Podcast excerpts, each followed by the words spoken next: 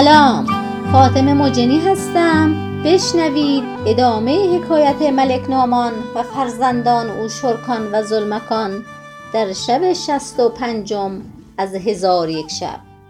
گفت ای ملک جوانبخت، عمر ابن عبدالعزیز با فاطمه گفت خدای تعالی پیغمبر را به سوی خود بازخواند و از برای مردم نهری بر جا گذاشت که از آن نهر سیراب شوند. چون ابوبکر خلیفه شد، نهر را به جای خود گذاشت و به مجرای خیش جاری کرد و خدا را خوشنود بداشت. پس از آن خلافت به عمر رسید و او نیز کارهای نیکو کرد و بسی مشقت‌ها کشید. چون عثمان خلیفه شد، از آن نهر دیگر جدا کرد. پس از آن نهرها جدا کرد و بعد از او یزید و مروانیان نیز بدین سان همی کردند تا اینکه نوبت به من افتاده. من همی خواهم که نهر به جای خود بازگردانم. فاطمه گفت اگر سخن همین است که تو گفتی، مرا سخنی نیست.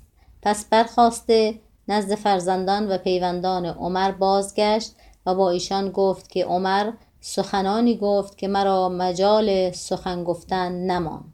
نزدت زمان گفت عمر را از این گونه حکایات بسیار است و از آن جمله این است اینکه یکی از معتمدین گفته که در خلافت عمر ابن عبدالعزیز به گوسفندچرانی گذشتم. گرگان به گوسفندان به یک جا دیدم. گمان کردم که آن گرگان سگان شبان هستند و گرگ با گوسفندان تا آن روز ندیده بودم. از شبان پرسیدم که این همه سگان بهر چیست؟ شبان گفت اینها گرگانند نه سگان. گفتم چگونه گرگان با گوسفندانند و به ایشان آسیب نمیرسانند؟ شبان گفت چون سر به سلامت باشد، تن نیز به سلامت خواهد بود. و دیگر روایت کرده که روزی عمر ابن عبدالعزیز بر منبر گلینی خطبه میخواند. چون حمد و ثنای الهی به جای آورد، با مردم دو سخن گفت. نخست گفت ایها الناس، درون را خوب کنید تا بیرون نیز خوب شود. پس از آن گفت کار دنیا را نکو کنید تا کار عقبی نکو گردد. روزی مسلمه با عمر ابن عبدالعزیز گفت اگر اجازت دهی متکایی از بهر تو سازیم که گاهی بدان تکیه کنی. گفت میترسم که به روز قیامت به ذمت من وبالی باشد. پس از آن فریاد کشیده بی خود افتاد. فاطمه گفت یا مریم یا مزاحم و یا فلان، این مرد را ببینید.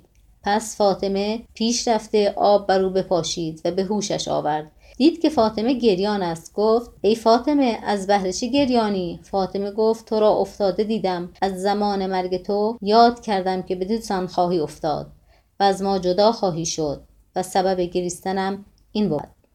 عمر گفت گریستن بس است. آنگاه عمر خواست که برخیزد، نتوانست و بیافتاد.